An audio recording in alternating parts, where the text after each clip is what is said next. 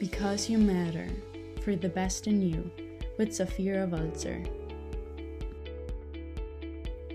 Hello, and welcome back to the Because You Matter podcast.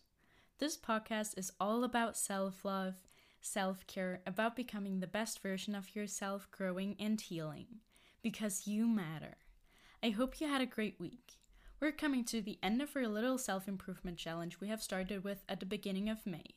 I hope you're still enjoying it. I'm so proud of you. So proud of you that you chose to do something for yourself this month and that you're still here. It isn't always easy to stick to healthy routines and create healthy habits, even though we know that they would make us feel good.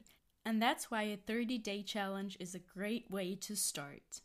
For today, I have a topic that is perfect for the end of this challenge. To maybe make it easier for you to keep going with your habit that you've started to build and continue growing into a better you. But even if you have not participated on this little self improvement challenge, or if you tune in for the first time today, this episode is perfect for you too.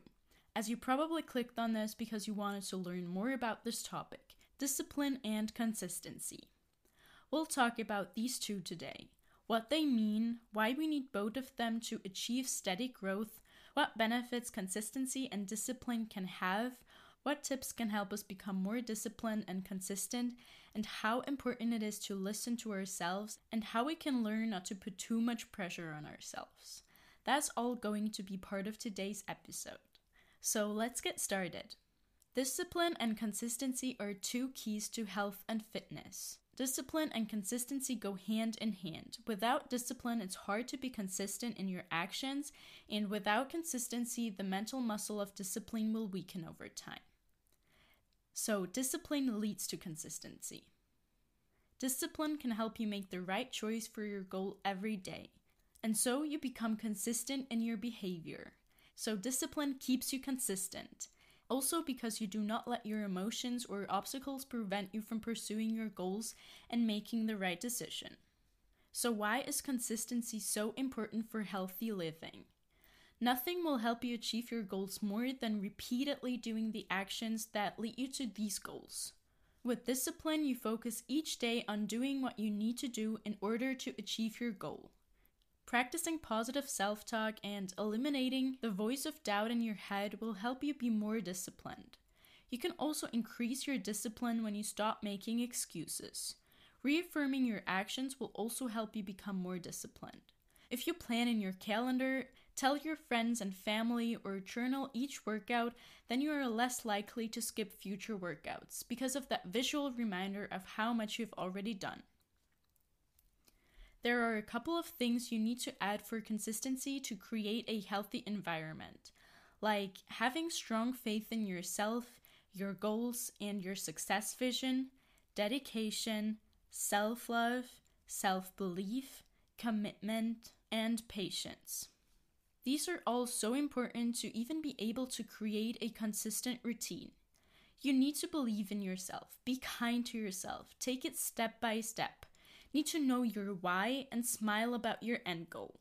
Creating habits and routines towards a healthy lifestyle should make you feel good and comfortable. This should always be our main goal.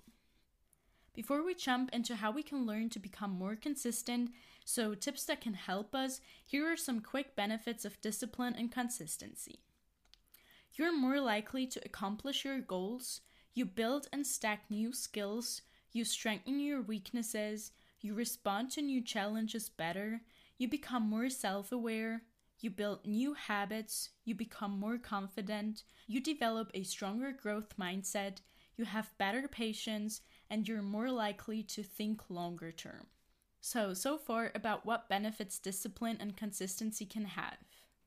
You see, there are a lot of benefits that can help you create a healthy lifestyle that can make you feel happy and feel good about yourself. So, now let's get to the tips that can help us improve these two. The first one is know your anchors. Discipline and consistency are the ability to stay focused on course, so a great starting point is to know what your anchors are. You can define your anchors using these three core concepts values, purpose, and goals. So the first one is values. Knowing your personal values connects you to your inner self and to what is important in your life. To remember and honor values on a regular basis is an act of anchoring to one's life essence and a way of experiencing life as more whole, complete, and meaningful. The second one was purpose. A clear sense of purpose enables you to focus your efforts on what matters most, compelling you to take risk and push forward regardless of the odds or obstacles. And the third one is goals. Considering what you want to achieve and then committing to it will help you to know what you're working towards. Set specific, measurable, attainable, relevant, and time bound goals that motivate you to plan your steps. Understanding and remembering our anchors can help us be more motivated, and by this, it can help us towards better discipline and more consistency. So, in building better discipline and consistency, it helps to have clarity on what you're going after. So, knowing what your goals are, then knowing why you're going after it, so what your purpose is, and knowing how it's making you happy, meaning knowing your values. The next step is to aim lower. Having and identifying a main macro goal is amazing and is definitely needed so that we know what we're working towards but reaching it takes a lot of work and it can feel overwhelming at times. It can feel like you're facing a mountain and you have no idea how to get to the peak. And this is where shifting focus to just taking small steps forward is helpful. We can set little goals along the way that in the end help us reach our macro goal, but will keep us motivated, helps us to go step by step, and gives us a reason to celebrate tiny victories. This is an amazing tactic because it's way easier and way more motivating to do, and these small efforts add up to big changes. So here's a simple formula you can use for breaking down larger goals. Number one is identify the core pieces of your macro goal. So, what needs to happen to achieve your main goal? Then turn those core pieces into micro goals. And from there, you can even break down those micro goals into even smaller nano goals. So ask yourself what are the steps for reaching each micro goal? The third one is stop waiting for motivation or convenient timing. I think we all know this one.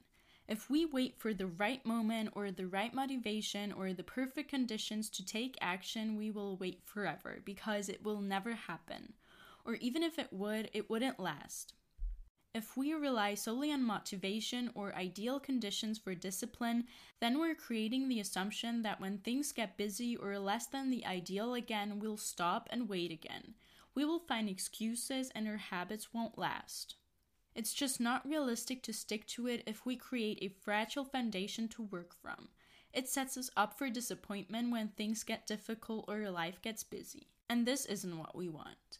So, here are some ways to avoid the waiting trap create a workflow, make your environment part of your goals, meaning tell your family, partner, friends what your goals are so that they can support you. Unplug from distraction, so for example, put your phone aside, make a schedule and plan your action. Just take small steps as we said, break down your macro goal into little attainable ones first and recognize how you feel and don't feel bad for taking some time for yourself too. The next tip is to define your motivators and your stressors. In order to have great discipline, it is important to have a clear understanding of what motivates you and what adds stress. So let's define these points so we can better control things.